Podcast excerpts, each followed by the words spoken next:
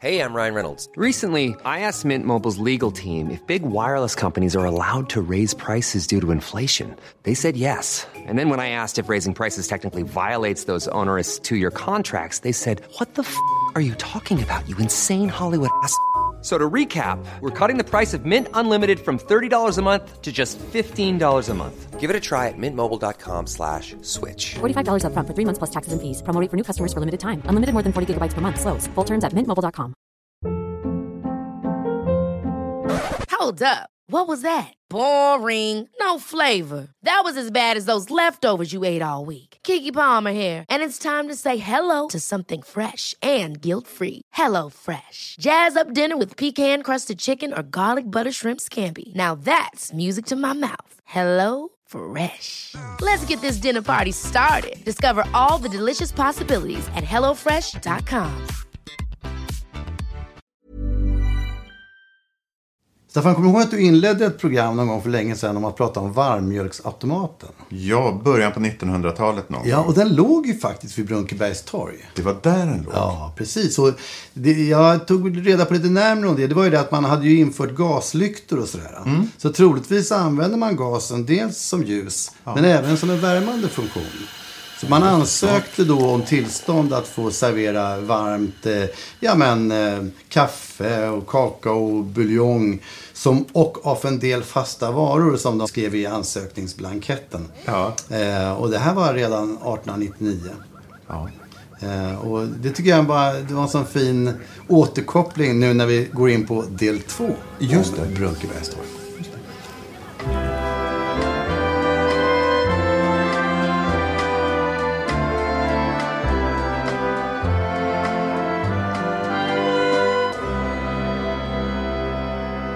Välkomna mina vänner till Våra Drömmars stad. Del 2 om Brunkebergs torg. Ja, Ja, tänk att det finns så mycket att hämta ur en sån liten trekant. ja. absolut. Sa prästen. Den har en lång och gedigen historia. Det är en gammal trekant. Ja. Ja. Vad de gör nu, alltså Urban Escape, de gör en sak som ingen förväntar sig. Om jag läste rätt, jag blev så glad. Mm. De öppnar upp Herkulesgatan mot Kungsträdgården. Ja. Alltså en sak som inte har gjorts på länge. Det har ju slutits in och slutits in. När ska det här ske? Det blir ju alldeles lyckligt. Ja, det är underbart. Ja, enligt, alltså, det ska ju vara klart nitt- eh, 2019. Så att, eh, ja, alltså, Herkulesgatan ligger ju ner söderut på torget. Så att säga.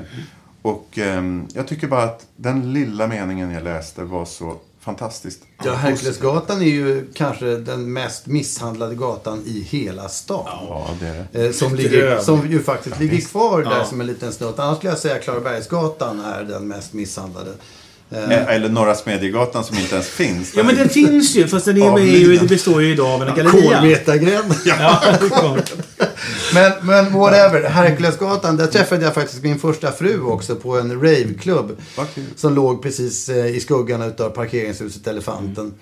Mm. Eh, Men eh, det är en annan historia. Men om de nu öppnar upp den så att man kan vandra över till Kungsträdgården så är det ju en vacker tanke. Ja. Det, det, för det är inte, inte bara att det är en vacker tanke, utan det dessutom öppnar ju upp och binder ihop. Det har ju varit gamla nöjeskvarter alltihopa det här. Och, och, och jag, jag hoppas att det liksom kan, kan öka genomströmningen. För det är tror det som är problemet.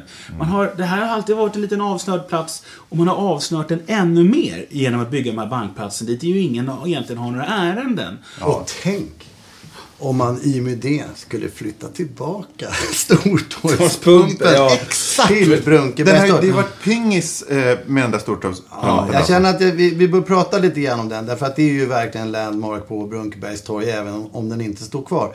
Och, och det inleddes faktiskt egentligen med det Folkerska huset. Ja. Folkerska. Ja. Det finns ju två Folkerska. Gör det? Minst. Ja. Ja. ett, eh, ska jag bara reda ut begreppen här. Ett Folkerska huset är ritat av Fredrik Blom och var eh, moderna Brunkebergstorgs första hus 1822.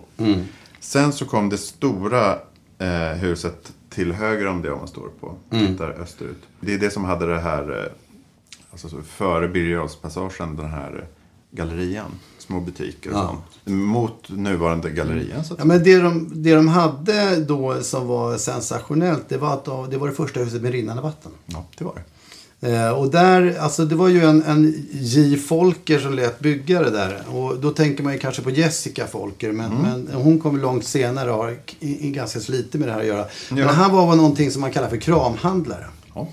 Och en kramhandlare är ju, kan man säga, en krämare. Ja, nipperhandlare. Ja, det är lite så här nedlåtande Ja. benämning för någon som inte egentligen producerar något utan bara sätter i omlopp, säljer. Men han, det, gick väl bra för honom så han byggde det här huset eh, som du sa på 1820-talet va? Eh, och eh, detta rinnande vatten som då plockades från Brunkeberget eh, var ju det som sen eh, föranledde att man flyttade dit pumpen också. Och, och pumpens ditflyttande Den hade ju sinat på Stortorget. Ja, Ja, sedan just länge. Eh, och den, man tyckte den stod i vägen för Stortorget var ju en plats där bilar ja. rörde sig. Men, men man flyttade alltså upp Stortorgspumpen 57 och vi talar alltså om Palmstedts berömda. Ja. Ja. Palmstedt som, som var så, eh, alltså Gustav IIIs gunstling, verkligen som fick uppdragen eh, som gällde. Han ritade i båda de 1700-talet. två stora pumphusen i, i, i Gamla stan. Den Ja, andra är på brunn. Stortyska brunnsplan där. Den står ju kvar. Men alltså på 1600-talet fanns det 300 brunnar i, i Stockholm. Det är fullt klart. Och sista brunnen borrades faktiskt så sent som 1863. Och det är den som är där NK låg, där, ja, vid Stureplan alltså. Där NK låg innan Hamngatan. Men eh, 1950 så fanns det 15 fungerande brunnar kvar i Stockholm, vill jag nämna här. Det, det har varit en viktig samlingsplats och en viktig källa. Alltså andra världskriget hade brunnarna som viktiga, verkliga reserver om det skulle hända någonting med färskvatten och så vidare. Stockholms brunnar är ing- ingen, ingen eh, kuliss, historisk kuliss, utan Nej, verkligen inte. Det har satt sig i folkmun också med, med tanke på begreppet att gå på pumpen. Eh, Och det myntades ju utifrån att den här Brunkebergspumpen började man ju så småningom tycka att den stod i vägen. Va?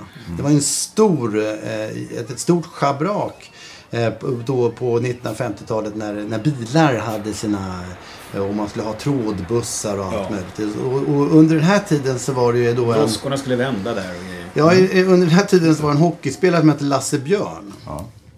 Eh, och och eh, han tryckte ju till ryssarna på det sättet att det var som att gå in i en stor pump. Det vill säga man gick in i pumpen. Det var häftigt, det har inte jag hört förut. Han delade ut bröstvärme det här. Nej. Vad underbar omskrivning av en, nästan en Ja. misshandel.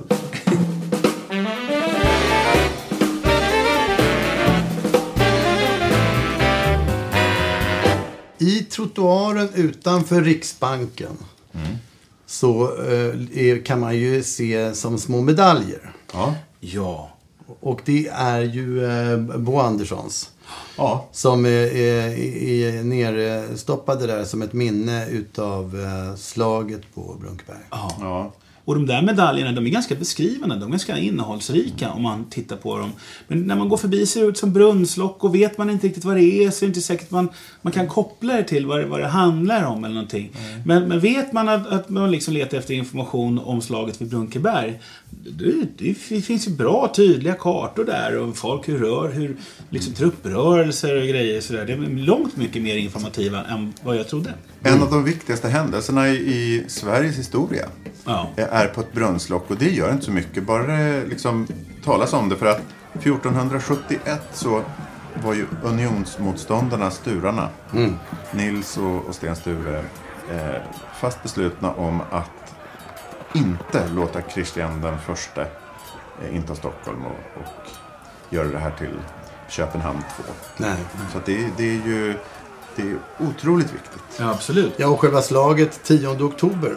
Ja. Det är ju, vi har ingen bemärkelsedag Nej. då. Utan det, den, den brukar passera ganska tyst. Men, Ja. men eh, vi föreslår genast att gå ner på någonting som ligger i närheten av Hotell Gillet eller Delacroix salonger. Och, Det finns ju ett par rätt sköna restauranger där. Jag tycker definitivt att man kan gå dit den 10 oktober och, och fira slaget vid Brunkeberg och, och att man, friheten från danskarna. I det sammanhanget ska man ju också bara säga att det här med att man var unionsmotståndare, det är ju en liten skön omskrivning. Det var ju inte så mycket motståndet mot unionen som lockade Sten Sture, utan det var ju möjligheten att, att behålla makten helt för sig själv. Ja. Liksom. Ja, det Eh, kanske inte var så Ja. behjärtansvärt som man Nej, det var, kan det, var, det var inte en frihetskämpe på det viset. Nej. Nej, och sen så får man ju också tänka sig att eh, det var ju inte kanske en batalj högst uppe på toppen utav Brunkeberget. Utan Nej. eh, det sägs att stridigheterna var vid motsvarande centralstation Ja. eh, och eh, Kungsgatan. Och, ja. Ja, Men, men alltså hade man Brunkeberg då hade man eh, väldigt mycket ett övertag i, i slaget om staden. ja.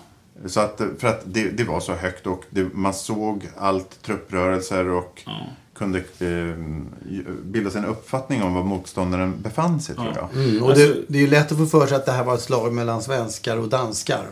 Ja. Och det var det inte heller. Det var en väldig massa tyskar Ja, inblandade. exakt. Eftersom, som vi pratat om när vi pratade till exempel om, om eh, eh, om, om, om ställen i Gamla stan så är det så att det var, det var ju väldigt mycket tyskar. Det var ju en tysk stad i väldigt hög utsträckning. Från början en Hansestad också naturligtvis. Eh, men eh, kung Kristian kommer ju uppseglande med vad är det, 20-tal skepp och lägger sig i Djurgårdsbrunnsviken där ungefär. Och sen kliver man i, bland, i land på Käpplingeholmen, alltså idag Blasieholmen.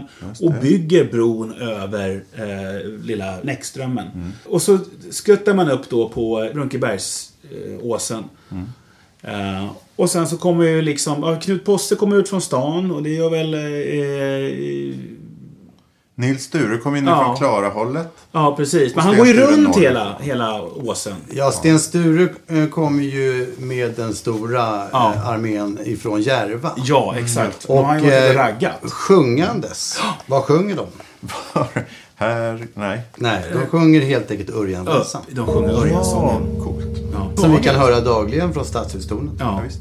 Har du Sankt Örjan, du est min Sven Du skall mitt ärende utrida till Stockholms stad den sköna ön emot den draken att strida Man kan ju säga i samband med det här slaget vid Brunkeberg att, att varför heter det Brunkeberg? Och, och, och det har ju varit tal om den här Johan från Brunkow. Ja.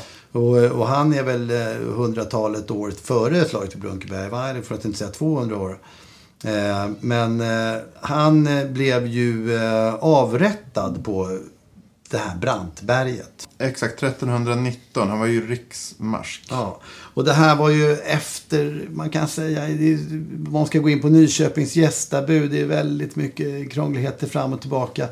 Men, men eh, man kan väl helt enkelt kort sagt säga att Johan från Brunkow fick bära hundhuvudet för de eventuella oegentligheter som skedde vid Nyköpings gästabud. Så att eh, när Magnus Eriksson tog över makten så avrättade han Johan von Brunkow uppe på åsen på det mest gräsliga vis. Så att eh, eh, nu vet vi ju också att Brunke betyder ju brant. Så han hette ju, alltså Branting är ju också en form Ja, av, eh, man kan heta saker. Ja. Så, så kopplingen var väl kanske inte, han, inte, han var måhända kan ha varit skyldig vid vissa saker vid Nyköpings gästabud. Ja. Men skyldig till namnet, tveksamt. Men det, namnet blev ju inte sämre utav att, att de fick se en steglad Johan von Brunkow där. En annan som blev steglad där var ju Erik den XIVs rådgivare Göran Persson. Göran Persson, ett sånt klingande namn. Ja, alltså, oj vilket namn. Och eh, han rådbråkades och det trodde jag var sitta och fundera och brainstorma. Men så, vi kan väl rådbråka om det här. Det ska vi absolut inte göra för att då slår man sönder så många ben som möjligt i kroppen. Alltså böden gjorde det. Ja, det är stegling helt enkelt. Och steglingen var ju sen att man trädde upp då de här sönderslagna lemmarna på ett hjul. Ja. Och, och detta gjorde man ju högst uppe på åsen eh, så att det skulle synas framför allt för Erik den XIV. Så att han kunde sitta där i slottet och fundera på vilka dumheter han hade gjort eh, som han beskyllde Göran Persson för. Exakt. Han bedömdes alltså att straffas så som en ärelös, trolös, menedig, förrädare, skälm och bösevikt. Ja. Vad är bösevikt? Böse, det, var, det är ett Göteborgsuttryck från 60-talet också. Ja. 1960-tal. Det, det är någon man, min gitarrlärare sa det, Peter. Va? Ja, böse sa jag om folk alltså, som man inte gillar. Alltså. Det är så. Ja, så att det är nog ett urgammalt ord. Det var ju hertigarna Karl och Johan som, som lät avrätta Göran. De präglade ju blodspenningar också. Som skulle eh, så att säga betala deras soldater för deras uppror egentligen. Eller, eller eh, kamp mot Broder Erik. 1568 var det. Ja, slutet på Erik den XIVs period. Det ryktades även om att Göran Persson hade gömt en skatt i eh, Kungsträdgården. Oj, Ja, och det var ytterligare en anledning till att de pinade honom så till den milda grad. Jag tror att Göran i, i sluttampen utropade Ack, nock, nu." nej. Ja, det är sorgligt. Det är sorgligt. Usch.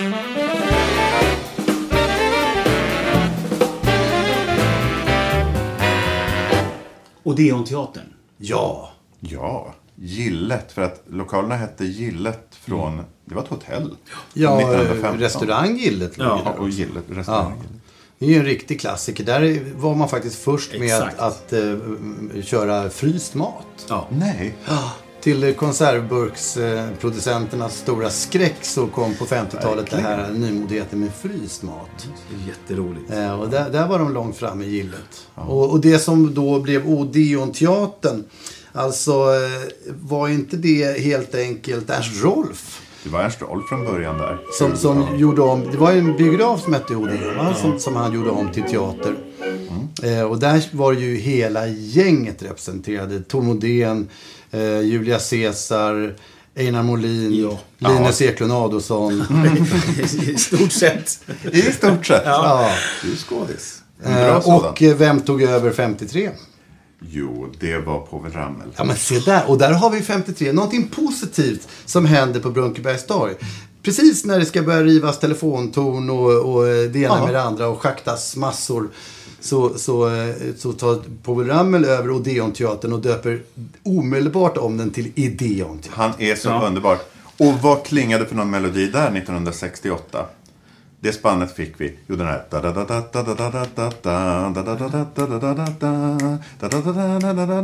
De sista entusiasterna. Var han och hans gäng. Ja, och sen De höll ut i 15 år. en av de sista entusiasterna var ju även hans son Mikael. Ja. Som hade replokal på Ideonteatern på ja, i slutet av 60-talet. Det är kult. Ja, det, det, ja. Jag älskar att höra sånt Det där. var rock and roll där helt enkelt. Och nu är det ju också tal om att eh, Povel Ramel ska stå staty där.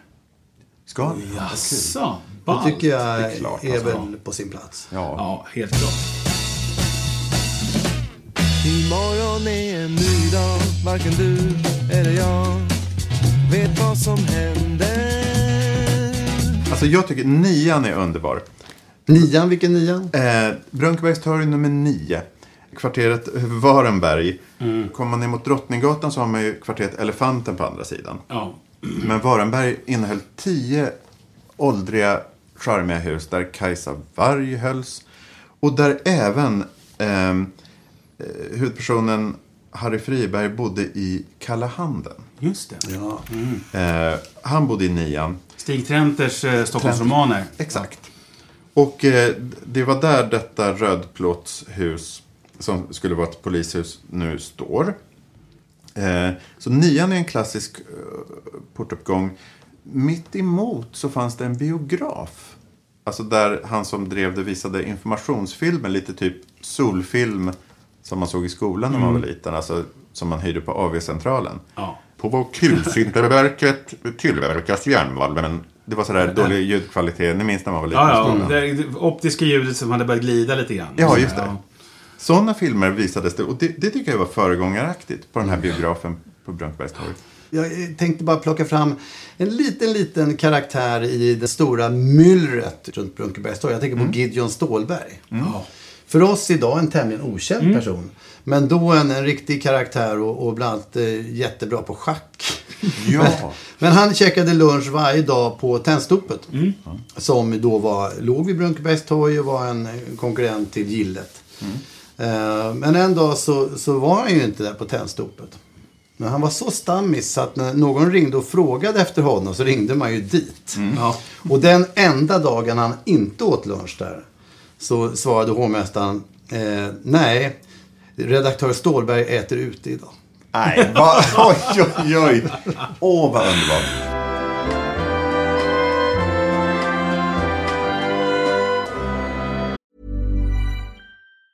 Hey, folks, I'm Mark Marin from the WTF Podcast, and this episode is brought to you by Kleenex Ultra Soft Tissues, your ally to help tackle your allergy symptoms this season. I love the change of seasons, but nobody loves pollen and all those other things floating in the air that make you sneeze during this nice weather. Kleenex Ultra Soft Tissues are hypoallergenic and allergist approved, so fight back against watery eyes and runny noses without worrying about irritating your skin. For this allergy season, grab Kleenex and face allergies head on.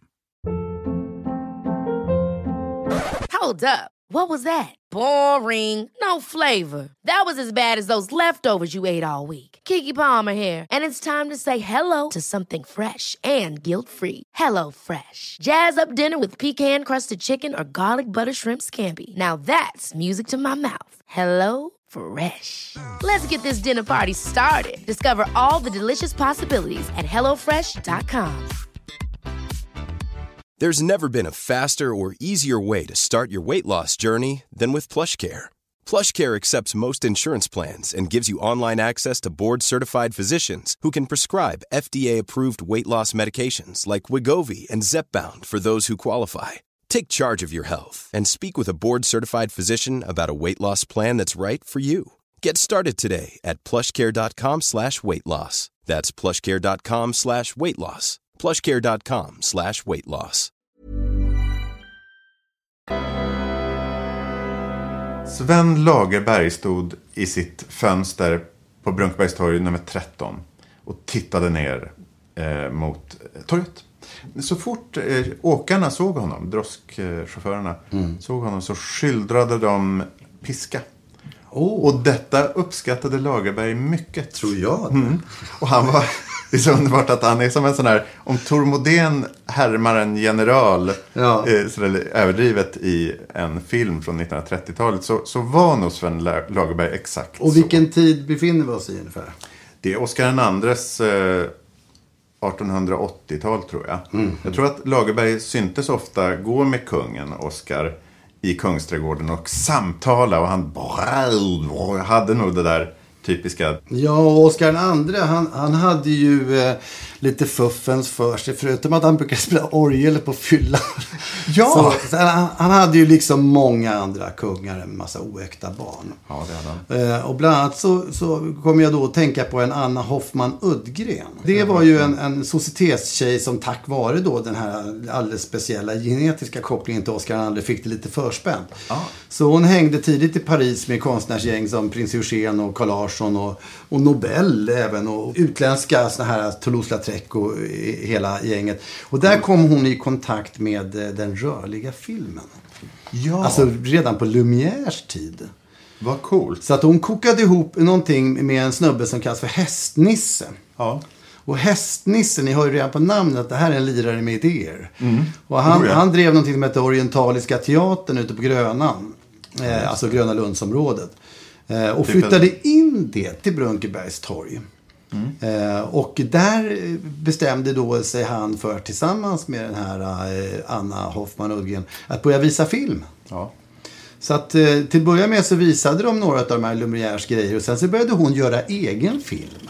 Vad kul. Så hon var en av våra första regissörer, framförallt kvinnlig. Ja. Så att hon fick då eh, bland annat rättigheterna utav Strindberg att göra hans pjäser.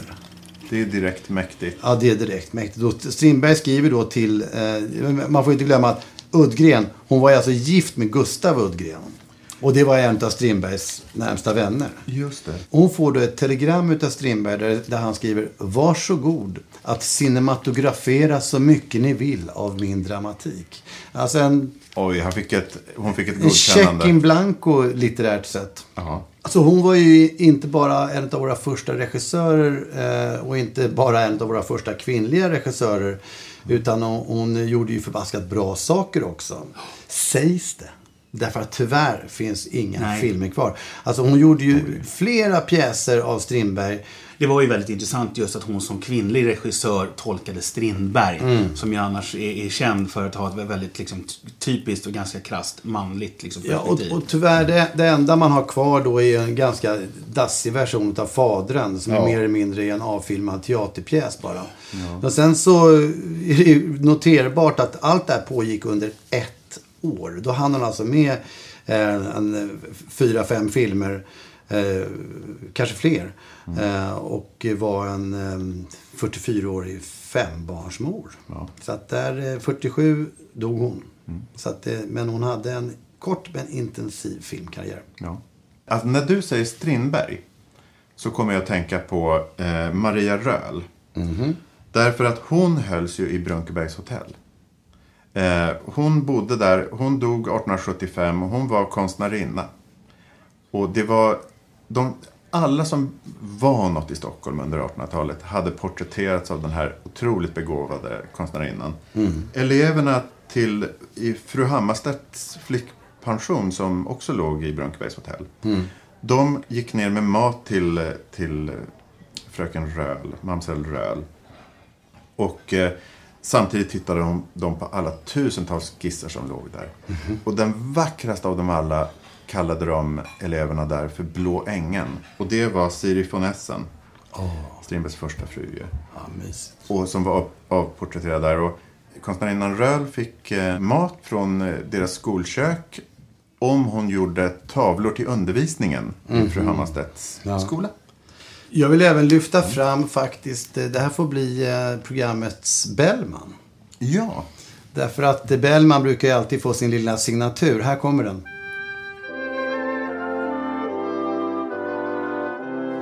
Sådär ja. Men eh, det var ju nämligen så att hans änka Lovisa Bellman, hon bosatte sig vid Brunkebergs torg. vad kul. Ja, det är ett litet skop faktiskt. Eh, och, eh, man, hon levde ju då en ganska bra bit efter eh, honom. Därför att hon blev ju hela 92 år gammal. Så hon levde ju så gott som in i fotografins era. Oj, hon det var hade nära. varit mäktigt. Och, She was close. Ja, jag hittar inga bilder på henne tyvärr.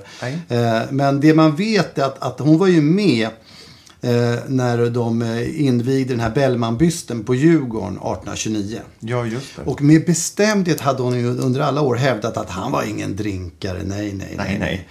Men det var någon som råkade höra ett förfluget ord direkt från hästens mun. Nämligen från Lovisa Bellman på den här invigningen av Bellmanbysten.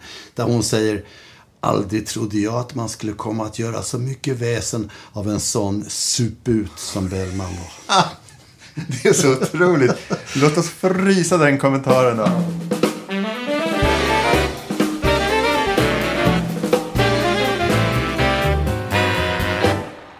Skulle vilja ta- prata om trafiken.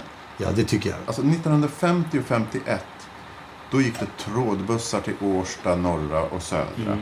Där gick linjerna 65 och 66. Ehm, där gick alltså... Ja, och linje 79 får vi inte glömma. Det var ju den, det var ju den det. linje som gick eh, till de södra förorterna. Ja. Alltså, den, den, just den turen gick ju till Finn Malmgrens plan. Ja. Alltså man pratar om att ta linjen från Brunkan till Finkan. Ja, det, det precis. stämmer. Och den, er, det, den ersattes ju av T-banan till Bagarmossen sen. Så att, eh, men 79an, det bussnumret le, levde kvar som Solvalla-expressen. Som gick eh, matchdagarna, eller på att säga, loppdagarna Ja. från Solna till, till Solvalla. Solvalla. Ja. helt enkelt. 1965, då började det här dala. Alltså eh, torget så som trafikcentrum. Beatles släppte Help. Beatles släppte Help och det var vad man stod och, och ropade troligen på det här torget. För att tunnelbanan kom ju och tog över och, och de här bussarna ersattes av andra. 190 eh, gick till Årsta södra och norra från Gullmarsplan istället. Ja, och, Ansluten man, och, och om det nu är så att man får för sig att eh, man skulle kunna haft kvar det här. Så i tunnelbanan, det var ju inte det att tunnelbanan kom som en liten mysig mask inunder. Utan allt grävdes ju upp. Rubb och Mm, Var stubb. det. Var ju en stor krater som sakta förflyttade sig. Man pratar ju om riks, riksgropen. Ja. Och, och där är ju återigen att det finns två. Va? Man har ju Riksgropen dels utanför eh, på Helgeandsholmen på Mm. mellan 70 och 80-talet. där man byggde om. Men eh, under 60, 50, 60 och ända in på 70-talet så var ju Riksgropen en stor liksom, krypande blob som Ja. rörde sig över Norrmalm och, och förgjorde allt i dess väg. Ja, den gjorde, de, de gick väldigt djupt. Så titta bara på eh, Warendorf eh, 10. Alltså det här som byggdes som ett polishus. Ja. Eh, på västra sidan om Brunkebergstorg. Då. Rött plåthus står ju kvar. Eh, det byggdes otroligt djupt. För i de lägsta våningarna, långt under mark, så ligger ju Klaratunneln. Som Mm. svänger upp under Brunkebergstorg och förbinder ju, ni vet, Tegelbacken med, med Sveavägen sen man kommer upp där Mm. med bil. Och, eh, men det där att det, att det skulle byggas som ett polishus, det, det var nytt för mig. Det hade inte jag hört förut. Nej, visste inte jag det, det ligger på Kungsholmen onekligen nu. Ja. Men det fanns väl planer. Men det läckraste av allt, det är det hus som faktiskt finns kvar. Det finns någonting som heter palladiadism. Och det är ju eh, en arkitektur som, som är efter italienaren Palladios. Andrea Palladios. En 1500-talskille. Och eh, det här huset som står kvar på västra sidan på Brunkebergstorg. Det har en liksom lite halvmåneformad liggande med den konvexa sidan uppåt. Och så, ungefär som Skeppsbron 10. Och den här palladiadismen, den, den blev en förhärskande byggnadsstil i städer på 1600-talet. Men det är ju väldigt spännande, eh, tycker jag, att det, det står faktiskt bara ett hus kvar. Men det fick stå, det var en ren slump, skrev någon i en bok. Fram tills inte för länge sedan, eh, jag tror att det var åtminstone på 80-talet, så, så fanns ju där också eh, Stockholms sista eh, vad heter det, eh, trottoar i trä. Alltså en sån boardwalk. Eh, Wow. Det minns inte jag alls. jo, Det är Starkt. Kontoriseringen och bankpalats, så att säga, Brunkebergstorg kom ju i slutet på 1800-talet. Redan då så hände det någonting om att man, man inte bor i centrala stan. Det är inte bara Klara-rivningarna på 1950-talet som, som, utan det började tycker jag redan där att, att staden inte lever på det sätt som den kanske borde göra. Eh, Liksom, utan när, när ekonomiska centrum flyttade från Gamla stan och valde man ju Norrmalm. Ja. Och då blev de fina bostäderna på Östermalm blivande. Så redan då tyckte jag det är, liksom, det är en hundraårig process. det Ja, här. absolut. Det, det har ju handlat liksom om en bortglömd liten hö- hörna som dessutom sen har chanserat i olika omgångar. Eh, och det här tycker jag också är lite talande för Stockholm överlag. Att ett problem med Stockholm har varit just att var ska man inhysa de här stora olika ekonomiska motorblocken någonstans? Och samtidigt behålla en, en levande miljö. Vändningen det- verkar ju komma nu.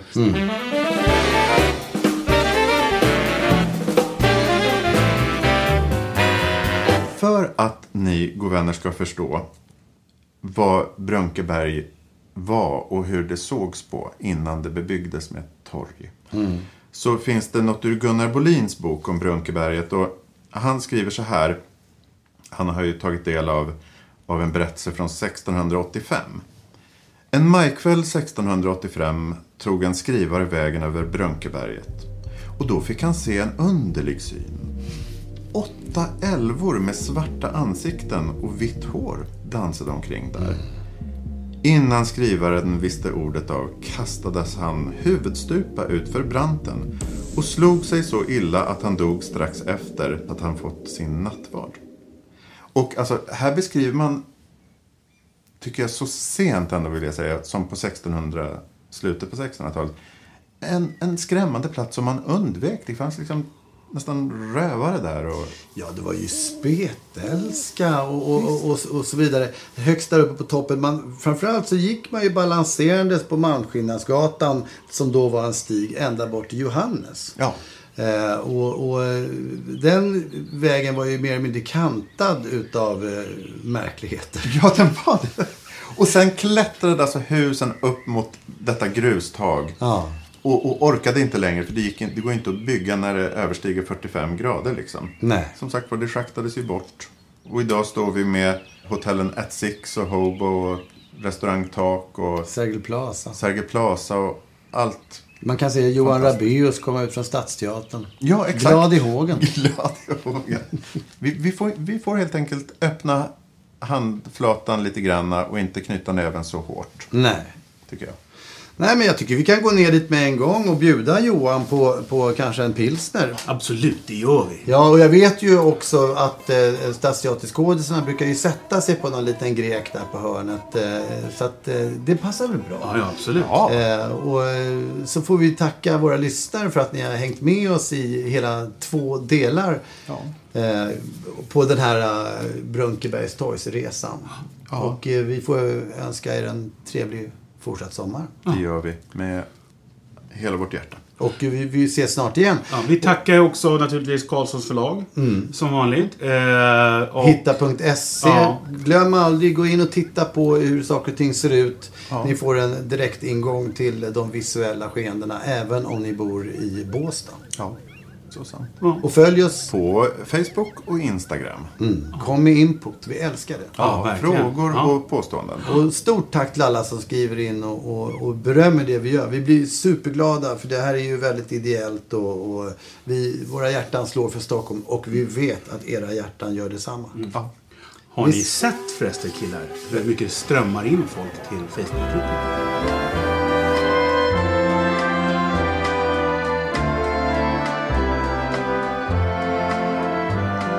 Sigge, kan du minnas norr Mälarstrand från sura Vetravars dal? Minns du bräder, högar av sten och sand och kajen, vilket liv